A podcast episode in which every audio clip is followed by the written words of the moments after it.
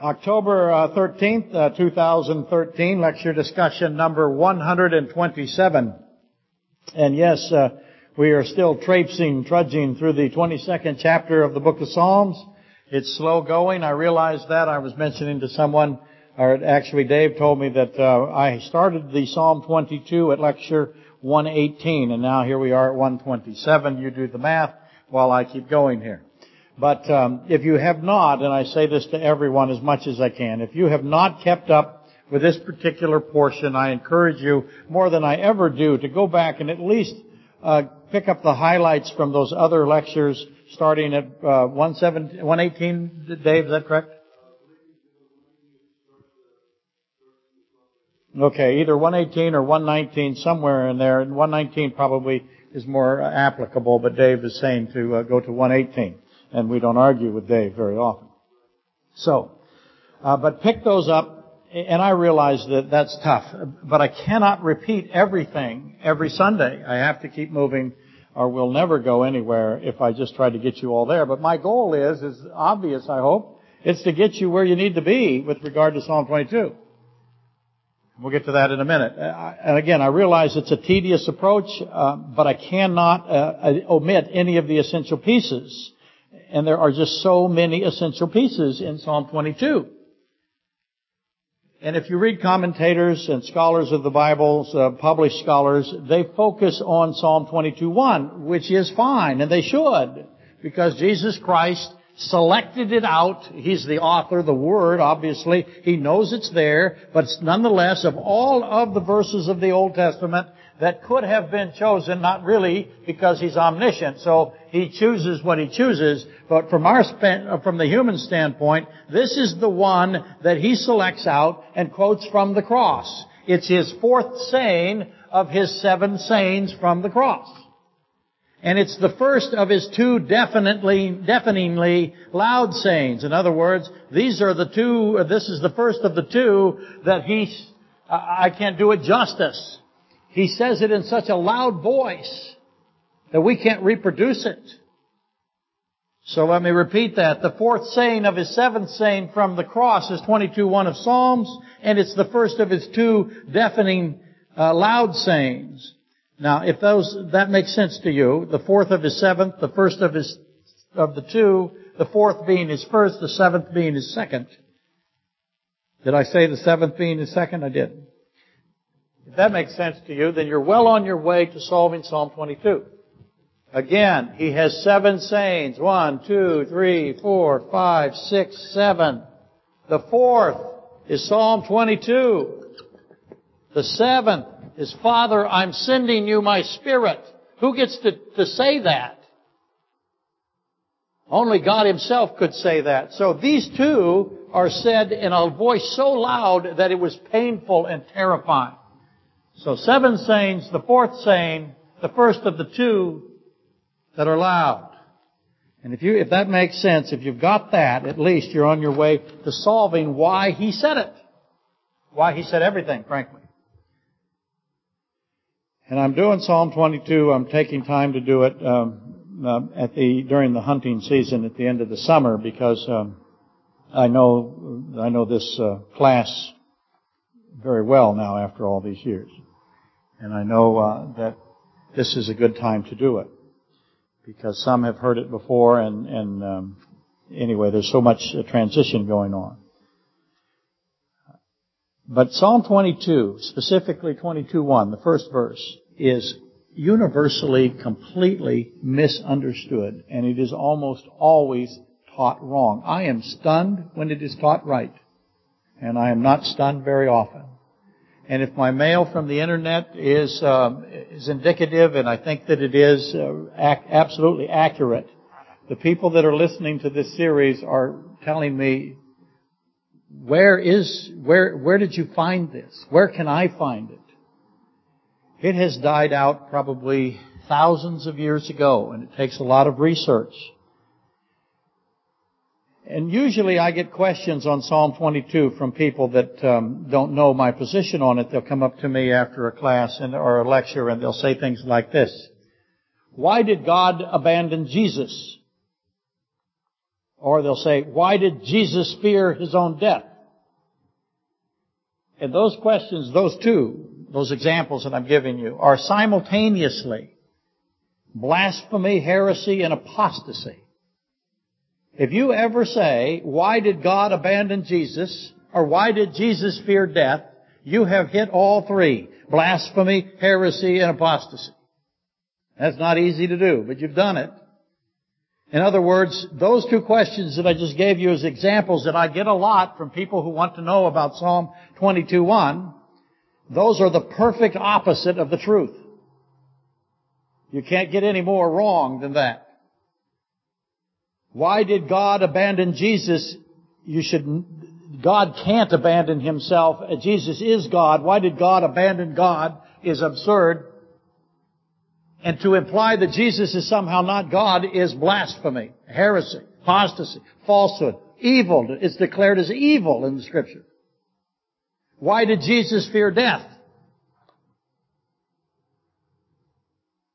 Uh, same. Does God fear death?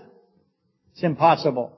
He's omnipotent God. He has no fear. He certainly has total control over death. And so again, those questions simultaneously.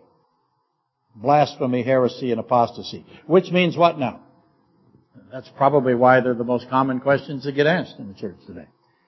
And, and as you know, those of you who've been coming the last few weeks, uh, uh, hopefully you know, the correct question would be similar to this. Let me make room for it so I can write it, portions of it.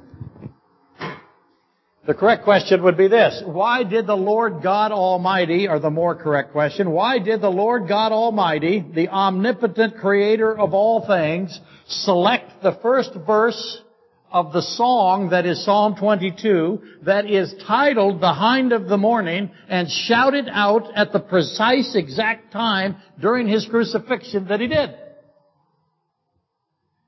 And I've said many times, if you understand that Psalm 22 has a title to it and the title is the, the Hind of the Morning, right now that puts you in the one percentile of all Bible students in the world meaning 99% do not know the title of that psalm is the hind of the morning. I was um, really briefly. I was looking at uh, some of our internet uh, stuff. I try to do that on Saturdays as much as I can. I don't have time during the week. And um, Jennifer from Arizona, uh, you all remember her. Um, she had found a, a song called "The Hind of the Morning." She found the or it was set to music. And remember, I asked uh, that somebody should eventually do that, I think, and somebody apparently has done it. They don't really understand what the hind of the morning means, I don't believe. But nonetheless, at least somebody's trying out there. But why did God quote the song, this first verse of a song called or entitled The Hind of the Morning, uh, why did he do it as his fourth saying? And asking the right questions is critical to understanding what God is thinking while he's on the cross and what God is doing while he is on the cross and why God is thinking and what he is thinking and doing what he, while he's doing it, at the time he's thinking and doing it. The right question really makes everything unfold for you. And if uh, what I just said made sense, see me later. We'll have to notify family members and get you some therapy. But I hope you get the point. You will not figure out what God is doing from the cross, why He's doing it, what He's thinking while He's doing it, and what makes Him do what He's doing, and His motives, His processes. And that's what He wants us all to do, is to figure Him out. And if you don't get those right questions, you'll never figure Him out, and, and off you'll go. Anyway, ultimately this becomes a discussion on the immutability of God. If you're familiar with the doctrine of immut- uh, God being immutable. What does that mean, the immutability? It, it means that uh, God is unchanging. He is always the same. And uh, Hebrews 13:8, He is the same yesterday, today, and forever. And that's said about Christ. Christ is the same yesterday, today, and forever. Hebrews 13:8.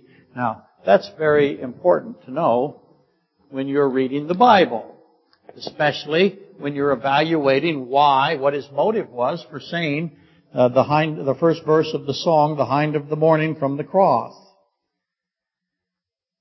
13.8 Hebrews. I, I want you also, you'll notice that these are kind of paired up. Hebrews 13.5, 13.8, and actually 13.9.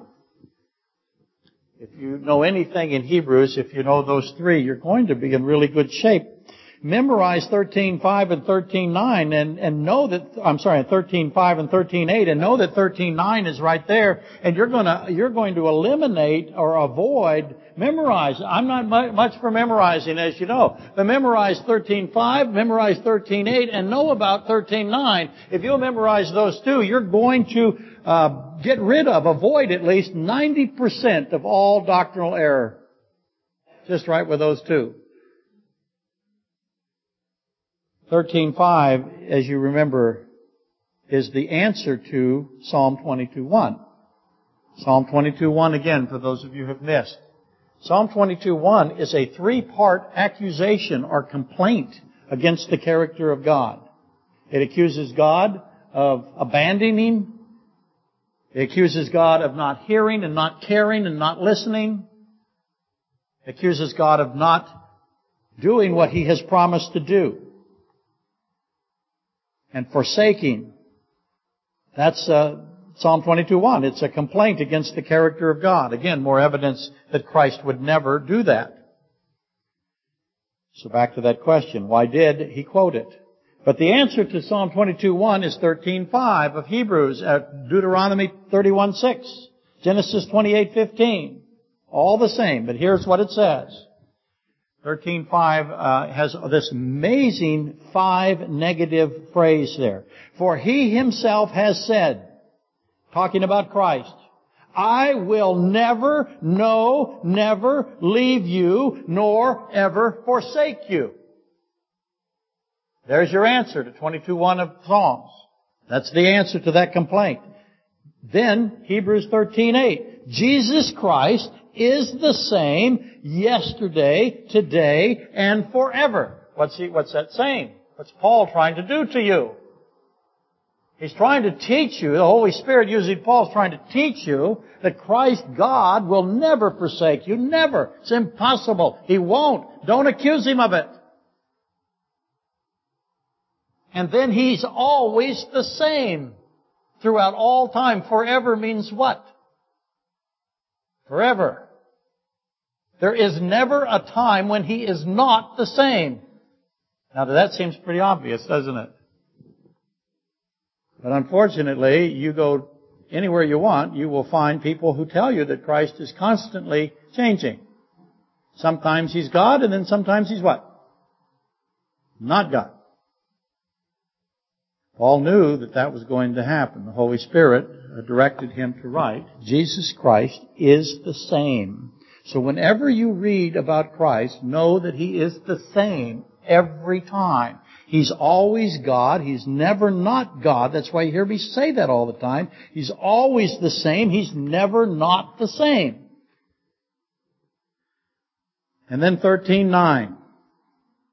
Paul gives you that. He will never leave you. Never, never, never, never, never leave you. He's always, always, always, always, always the same. And then he gives you this at 13.9. Do not be blown about, carried away with various and perverse strange doctrines that tell you otherwise. Learn this. He will never leave you. No, never. He's always the same. He's immutable. He's always God. Don't ever believe anything else. You get that? 90% of your problems in church doctrines will go away.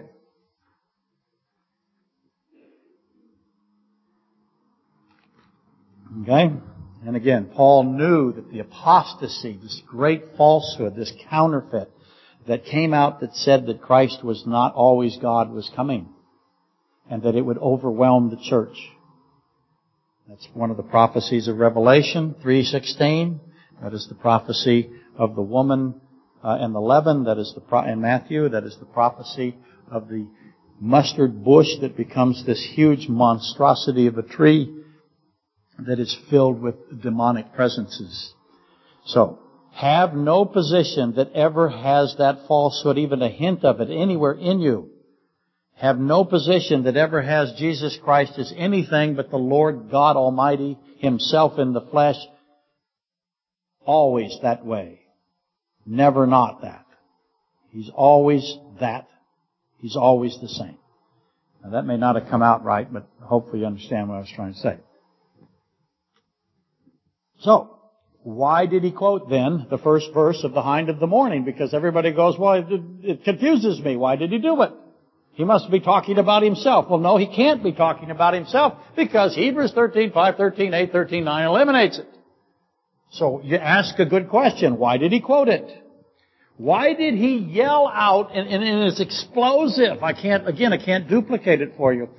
This, his voice, the voice that launches creation from nothing. Why does he yell out in this, in his explosive voice? It's a roar.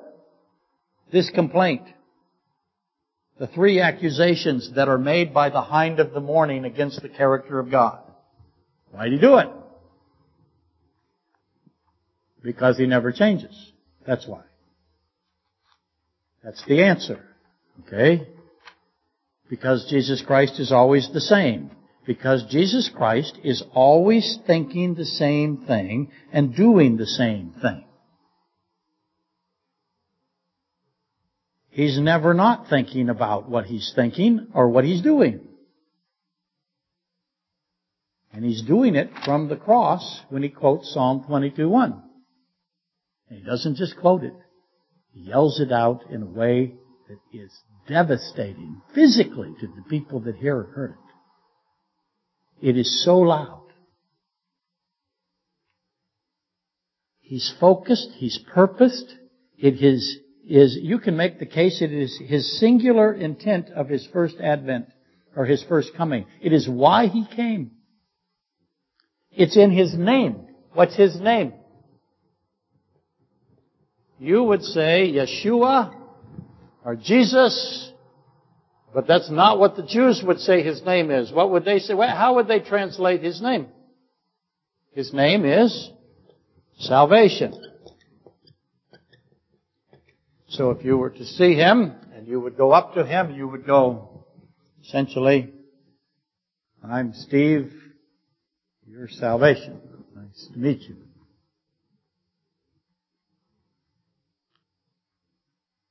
He named himself salvation. It's the answer to the great mystery of Proverbs 30 verse 4. So in other words, he's saving people. That's what he's doing. He does it all the time. He's saving, he's on the cross and he's saving the thief. He's saving the Roman execution detail. He saves on the way Simeon the Cyrenian. He's constantly, unceasingly, relentlessly saving. He, I, I can't put it on the board enough. Saving. It is what he's doing. So that is why he is quoting Psalm 22:1 to make sure that he's saving. He doesn't have to make sure he's God. I say things in a human way. I hope you understand that. It's what he does. It's who he is. He's, he's, if you can, I can't emphasize this one fact enough. That one fact that he is always saving everyone that he can. Reaching out to everyone it, so much of what Christ does and says and teaches clears up when you know that his motive is to save. He's always teaching, he's always saving, and by the way, he's saving while he's judging. It's his name. It's what he does, it's who he is during this first advent. For sure. Now the second advent, he comes as king and judge, but while he's doing it, he's also doing what? Saving. It's one of the great purposes of the tribulation, worldwide revival, salvation. Therefore, it's beyond obvious that Psalm 22:1, the first verse of the song entitled "The Hind of the Morning," is being used by Jesus Christ, the great Savior, to save someone. So the correct question then becomes, who's he saving? Who's the target of 22.1? Psalm 22.1 is not, is not Jesus Christ complaining about himself.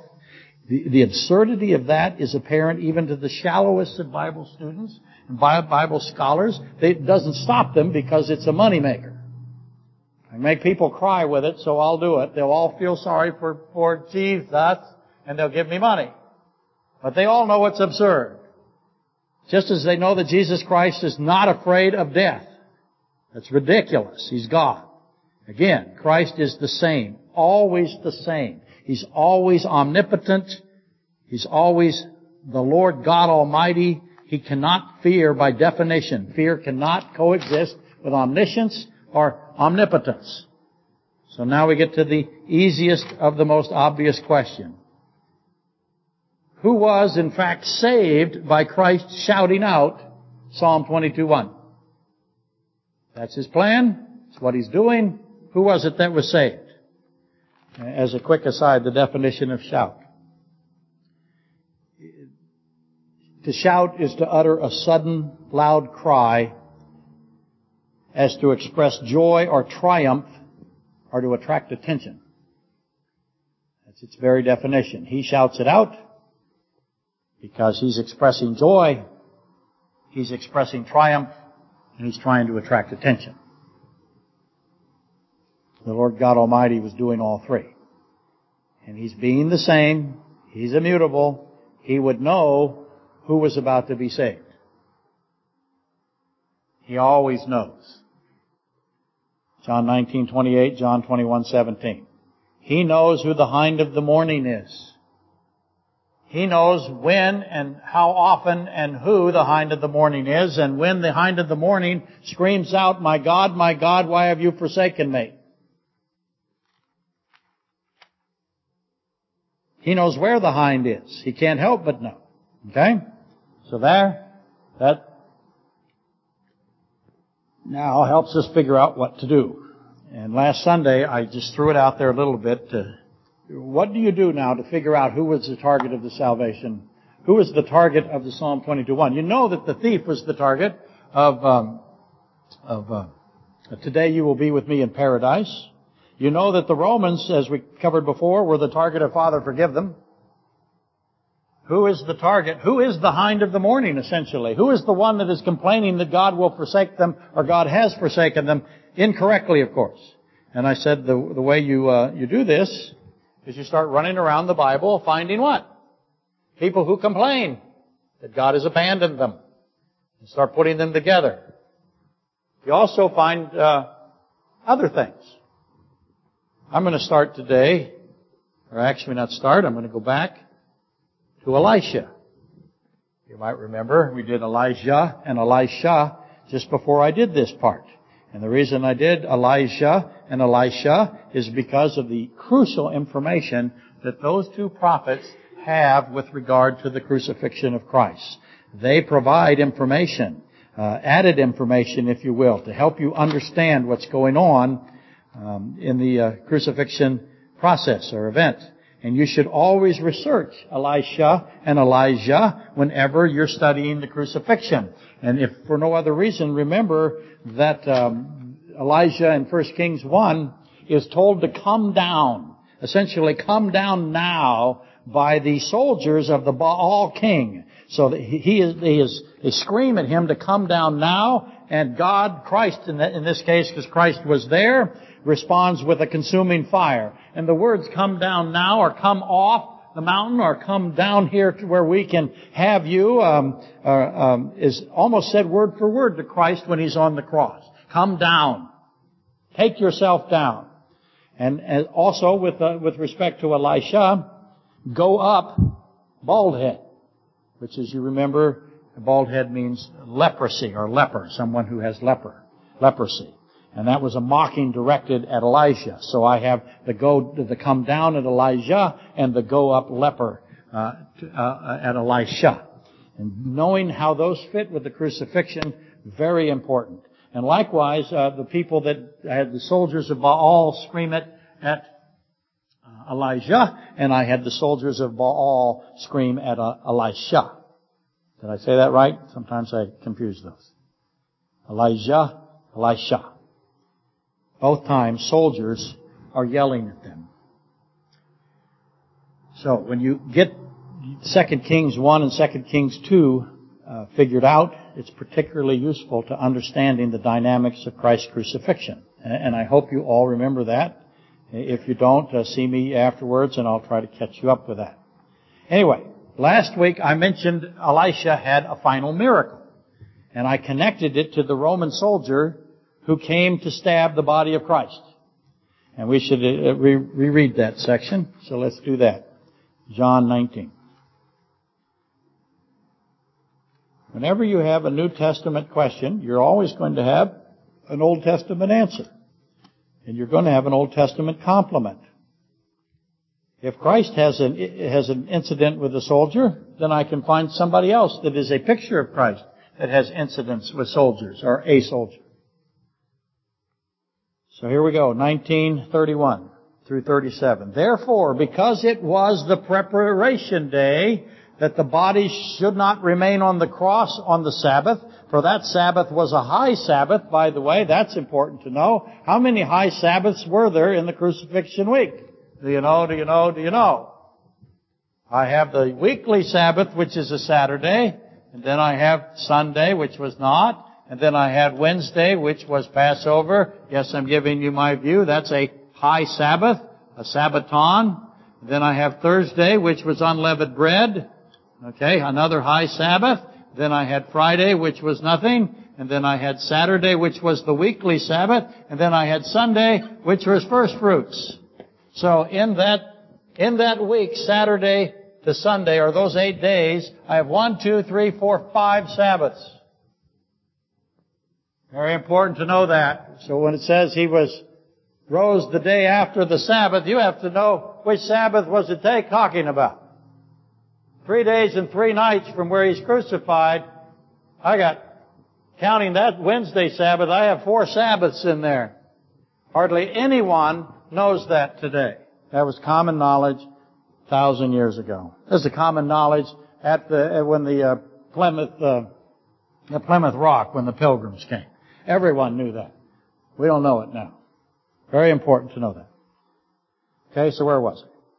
that the body should not remain on the cross on the Sabbath, for that Sabbath was a high Sabbath. Not just a weekly, but a high Sabbath. The Jews asked Pilate that their legs might be broken and that they might be taken away. Gotta get them off of here. Get them out. Why do they want them off? Is it because of the Sabbath? And that they might be taken away. Then the soldiers came and broke the legs of the first and of the other. That's the two thieves who were crucified with him, Christ. But when they came to Jesus and saw that he was already dead, they did not break his legs. But one of the soldiers, and what's now, what do I want to know? How did he get the job? Who is he? What happened to him?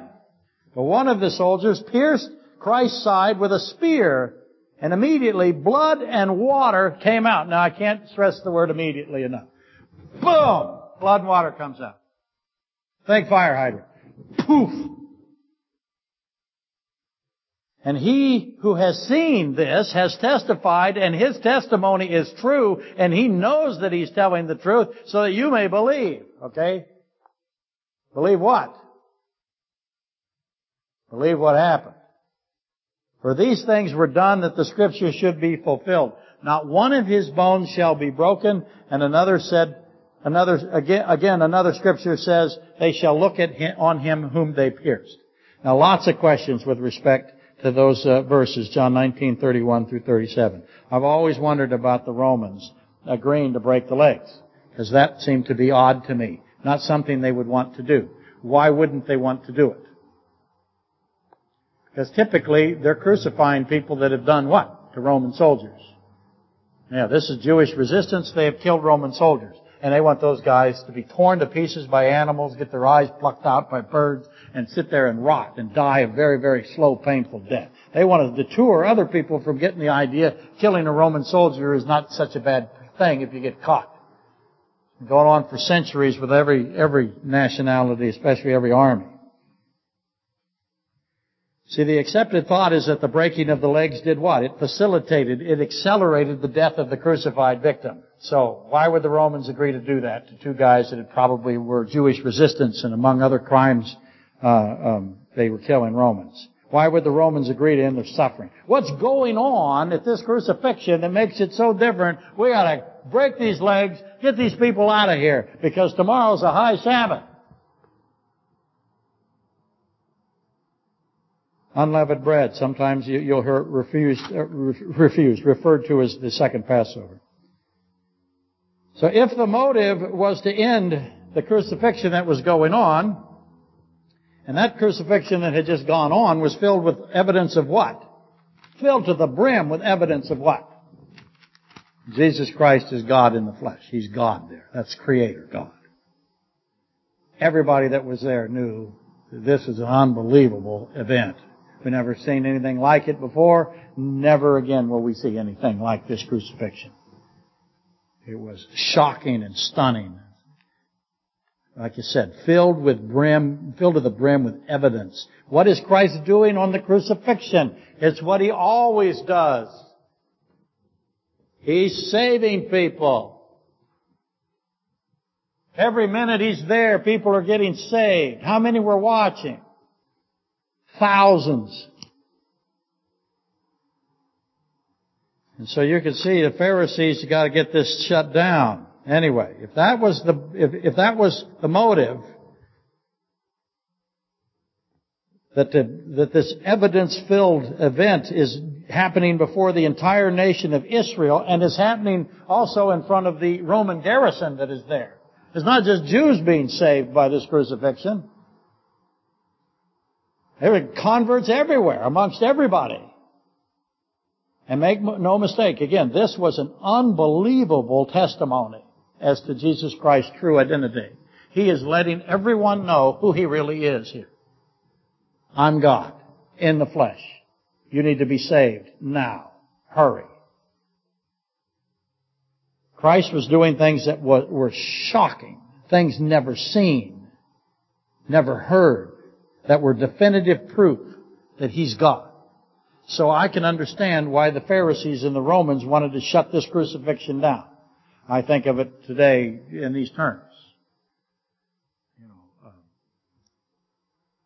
they they're told go there, kill those thieves, get those bodies out of there. Tomorrow's a high Sabbath. Let's do it for that, but we got to shut it down. Everybody's dead. Tell everybody it's all dead. It's all over. Show's over. Move along nothing to see. Get out of here. Go to the high Sabbath.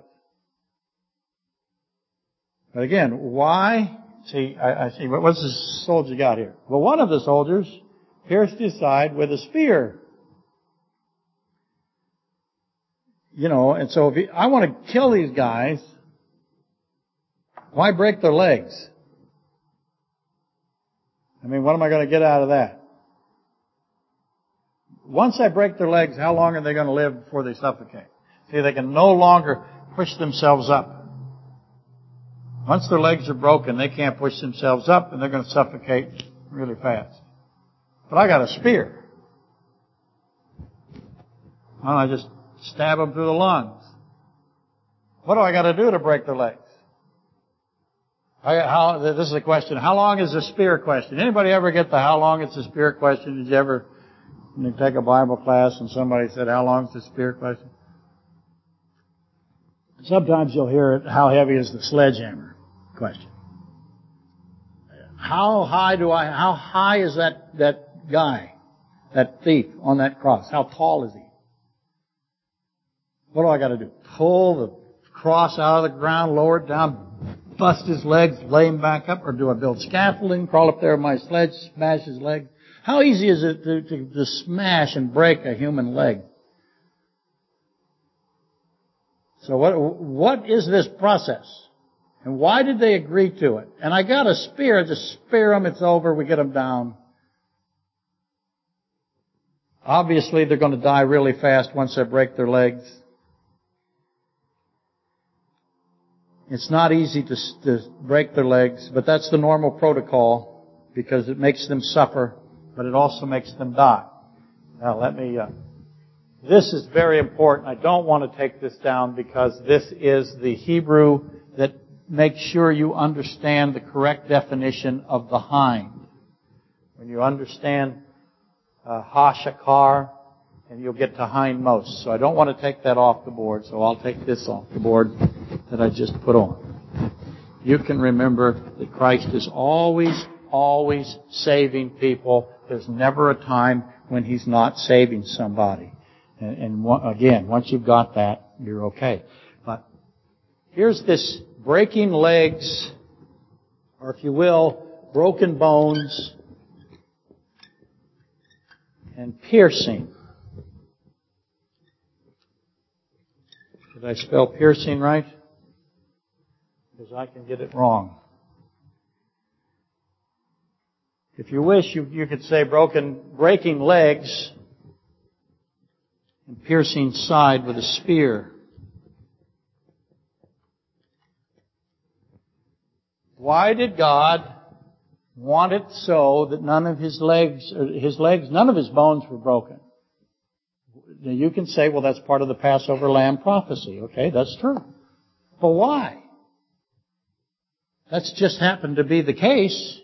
But he wanted to make sure, he prophesied that none of it, or he made it certain that none of his legs would be, or none of his bones would be broken.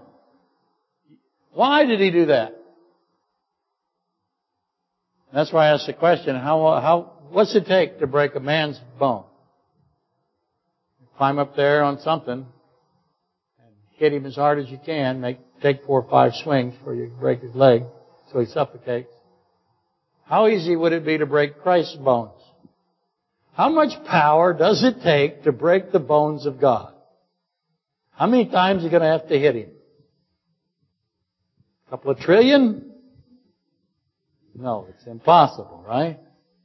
He made sure that, that the fact that his legs or bones were not broken, you know that. And he also made sure that you know that the side was pierced by a spear. And you can find the typology, and we'll get to that in a minute. I'll give you the typology. It's very clear. But those details, and they, and these two, the broken bones and the piercing, those are put side by side. They form something. There's two parts to them, two parts of a whole. Breaking of bones, piercing the side of a spear with a spear. Okay? As you know, again, that's the Passover lamb, which is Exodus 12:46, Numbers 9:12. It's also the um, it's Zechariah 12:10. Not Psalm 22. We covered that last week, 22:16. It's not. That is torn off like a lion, not piercing. Okay, got that? So anyway, I got two events that God wanted to include in His crucifixion. He wanted to make sure that His crucifixion had this no bones are broken element to it, and it has this piercing side with a spear element. So the question again, again, obvious question. Why? What do they mean? Why did He design it this way? Now, let's add in Elisha, 2 Kings 13:20.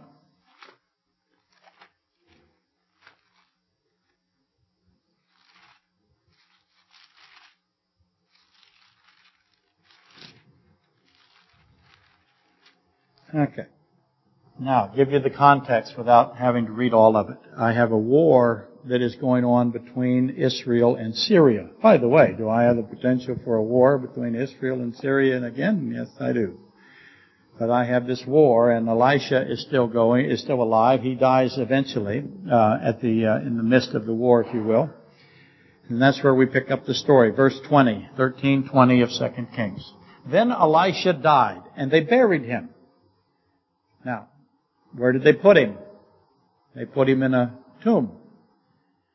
And the raiding bands from Moab invaded the land in the spring of the year. So what's happening is these bands would come through and they would terrorize Israel. And there's a long story as to why it goes back to Solomon. We're probably going to have to deal with it. But they, they're terrorizing. And so, and they're killing the, the Israelite soldiers. So I have a war context here. That's what I want to make sure you know. So it was, as they were burying a man, and that is the Israeli soldiers, that suddenly they spied a band of Syrian raiders coming. I'm adding these words so you keep the, the meaning. And they put the man that they were burying, the Israelites did, in a tomb. And the tomb happened to be the tomb of Elijah. Now it's my position, they have no idea that's the tomb of Elisha. That fits because here's Christ on the cross and they have no idea who he is either. So I think I can make that case pretty easily. And when the man was let down, so they had the body and a rope in all likelihood. So what do we got to do by the way right now? We got to find another body lowered down with a rope, right? How hard's that going to be? Should be able to figure that out really fast. I'll get to that in a minute, maybe next week. But these guys, they have a dead body of a dead Israelite soldier, and they lower him into a tomb, and I think they did it because they saw that raiding party come, so this is a compatriot and a colleague, and they knew that raiding party, if they got that body, would do what to it? They would destroy it, defile it, do everything they could to ruin it and make a, a, an example out of it. If your body is caught by us, we're going to make sure your your um, what's done to you is fiendish. And there were a lot of um, emotional issues with regard to the body and the burial of the body that are still there, by the way, in the Middle East. So they spot this. Uh, first thing I ask is, how many Israelites did I have here? And then they see a raiding party, and obviously it is a superior force. So how many are, are coming? How fast are they moving? Uh, how far away were they? How much time did they have? And they give up burying the body and they lower it into the tomb, and it just so happens it's the tomb of Elisha. And when the man was let down and, and touched the bones of Elisha, he revived and stood on his feet. So I have more question. How long ago did he die? How long had they been carrying him? How, had they been running from this band? Had they engaged them previously? Were they hauling the body back and said, okay, we can't carry him. They're catching us. There they are. Let's bury him. Let's get, and come back for him later. What's happening? Those are questions that I ask just trying to figure it out. And how, by the way, can I figure it out by asking those questions? I can. What do I do? I go everywhere I can where this story, similar elements of it show up. Thank you. But, enough of that. Upon touching the bones of the prophet Elisha, the soldier immediately is resurrected. Now, what does that mean? Why? Why, why has God done this? Now I want you to go back to John and compare uh, Christ's soldier, if you will. So I have Elisha's soldier, and I have Christ. And that's a human way of saying it, his soldier. I'm going to compare their soldiers. I also, as I said, I have the man, the lowered lame man, lowered by his friends uh, as well. So I have the lowered body for Elisha, and I have the lowered body for Christ. I have to ha- put him into the picture as well. Jesus Christ, who is always saving, he intends to save everybody that's near him. That is his will, by the way. He said, I wish that none would perish. So he is extending salvation to everyone. He never misses anybody. It is heresy, blasphemy, apostasy to say, didn't he forget the heathen? He's omniscient God. He doesn't forget anybody, ever. You may not know his methods. I may not know his methods, but everybody is extended salvation. That's what he does. So he's saving. He's on the cross. And here comes this Roman soldier. Now he's dead. What is the condition of his body? Is it going into decay and corruption? It's impossible for a body to go into decay and corruption. It has no sin. Decay and corruption is a human event, not something that can be applied or applicable to God. But Jesus Christ intends to save this Roman soldier. He saved the whole execution detail. I can make that case, and uh, most of you are fully aware of that. But this execution detail knows things that no other Romans know now.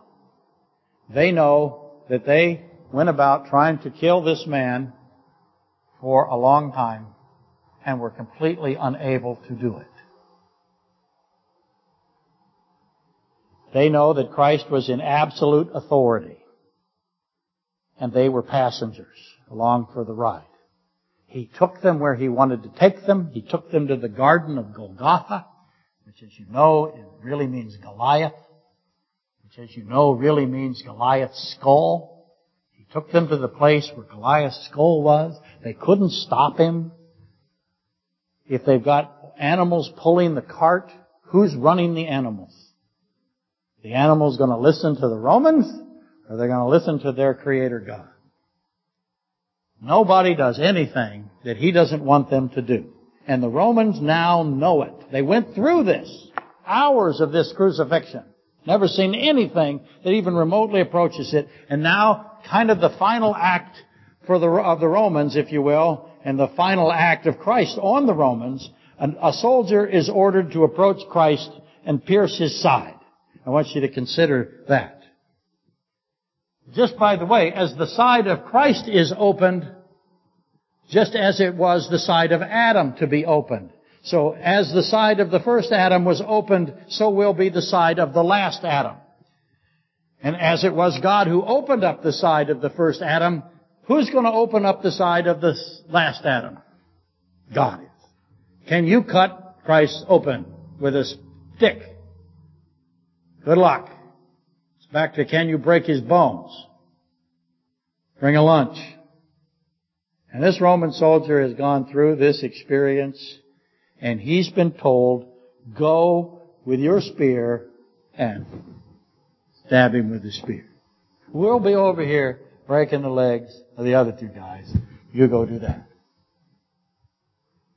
And I can't help but imagine this soldier the fear that he must have had after seeing and hearing what he had seen and heard. As you know, when Christ speaks, what happens to Romans? John 18:6 for one place.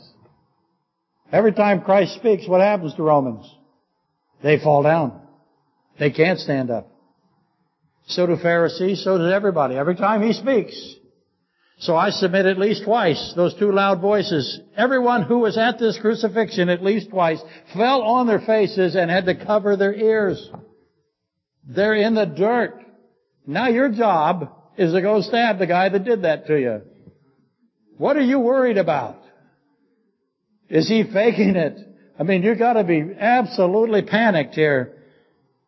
And, and, by the way, this is never in the movies, the dumb movies and the stupid books. They never talk about the power of his voice. His voice was so loud on the fourth and the seventh, the physical, the physics of sound. So loud, you couldn't, I can, when I get these two subwoofers fired up and I have the, I have almost 10,000 watts of, of usable power, about maybe 15 to 18,000, uh, a peak power there, a, a good 10,000 RMS. I, I have that. I turn those, those speakers on, you will run out of this room. It's physically painful. And you will feel the sound coming.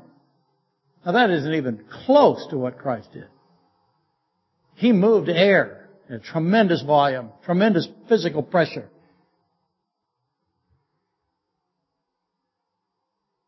And again, it's never in the books as you're probably realizing, I'm attempting to get you to purge out all of the Christ dishonoring nonsense that you have read and seen in movies that is unceasingly bombarding us with respect to this crucifixion.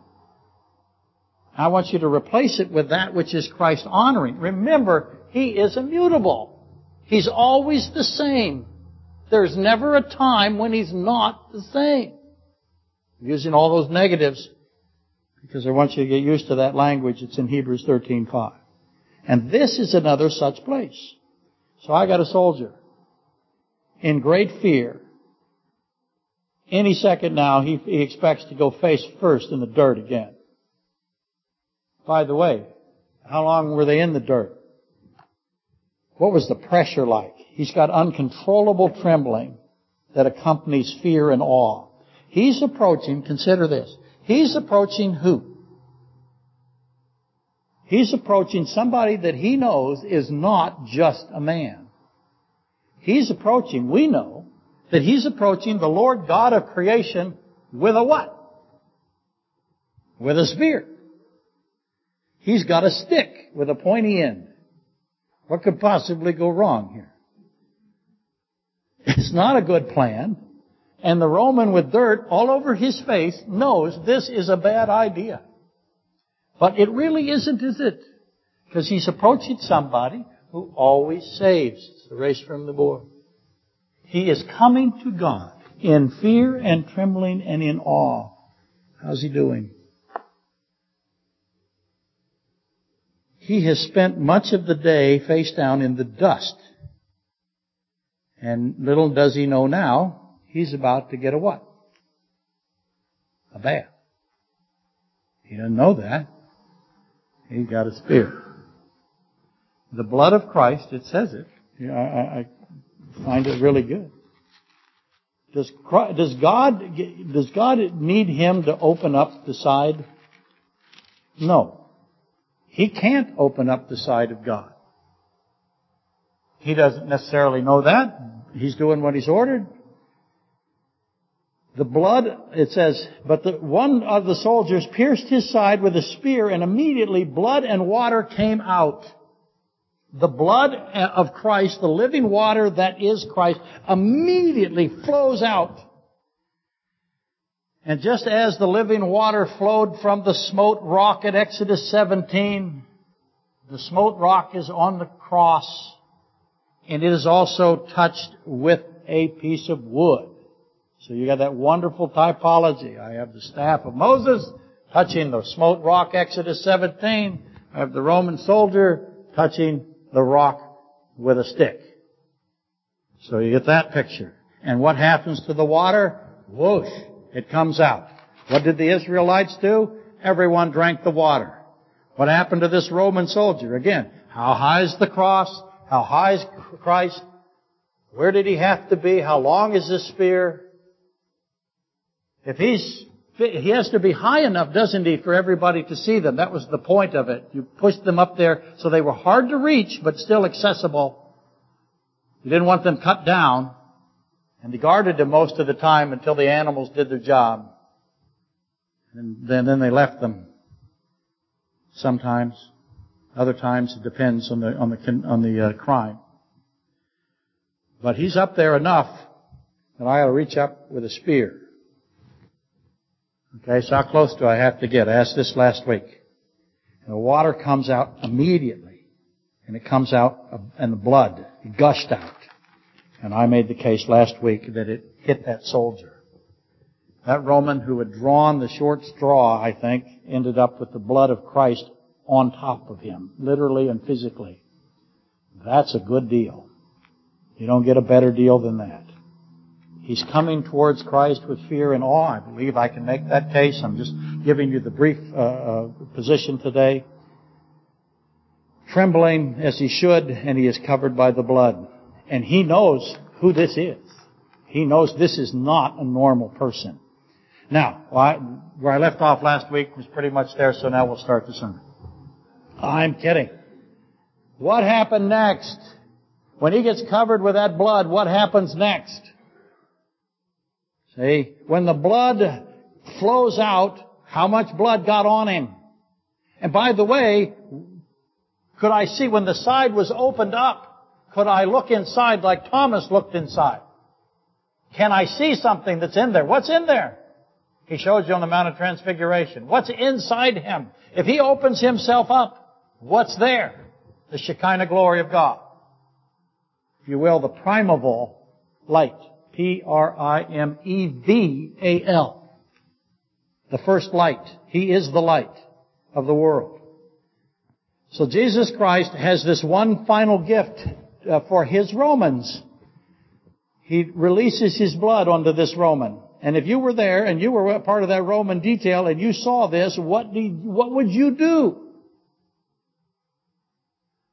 I submit that the Romans who um, had mocked him and sneered at him and thought they had the ability to kill him, by now they're totally, completely transformed, and they rushed not away from the blood, but towards the blood. That's my submission to you. I know the centurion, uh, centurion had already glorified him, Mark 15:39, and he said, "Truly, this was the Son of God. This man, the Son of God." That's a messianic term that means Messiah. This is the King of the world.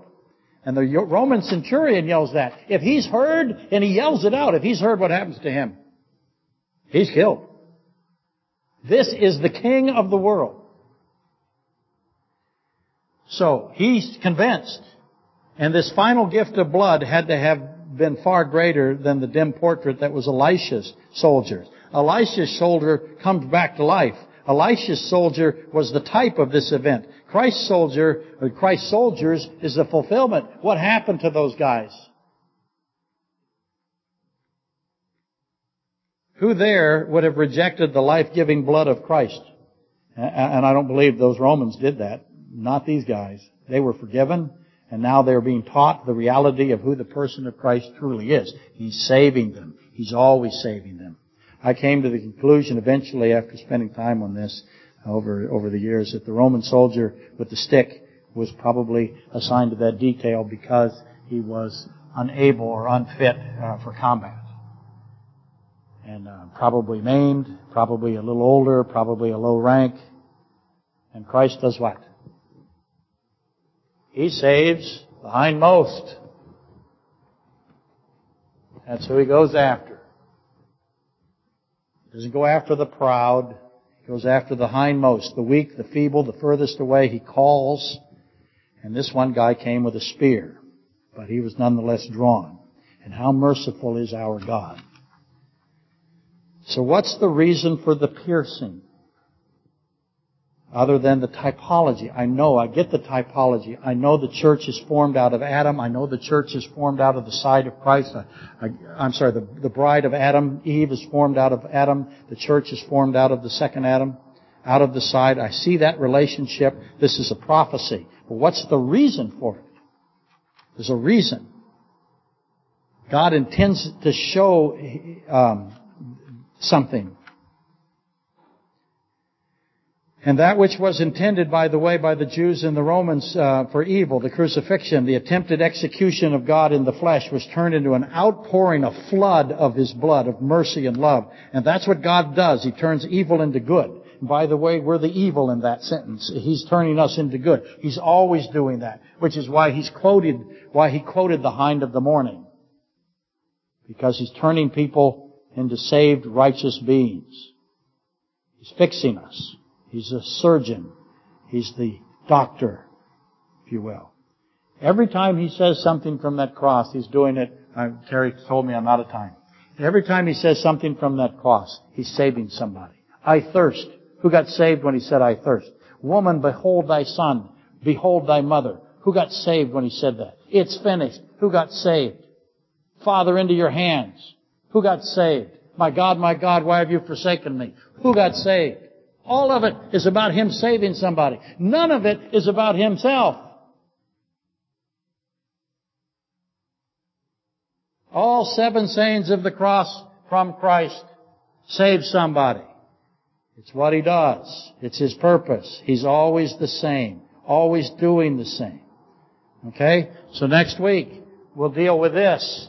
What is the significance of the broken bones? What do bones signify? What do broken bones signify? What does piercing signify? What does the side signify? Why the spear? What does that signify? What does this have to do with Zechariah and mourning? Because he says, blessed are those who mourn. That's, that's an element of this piercing is this mourning for something. Okay?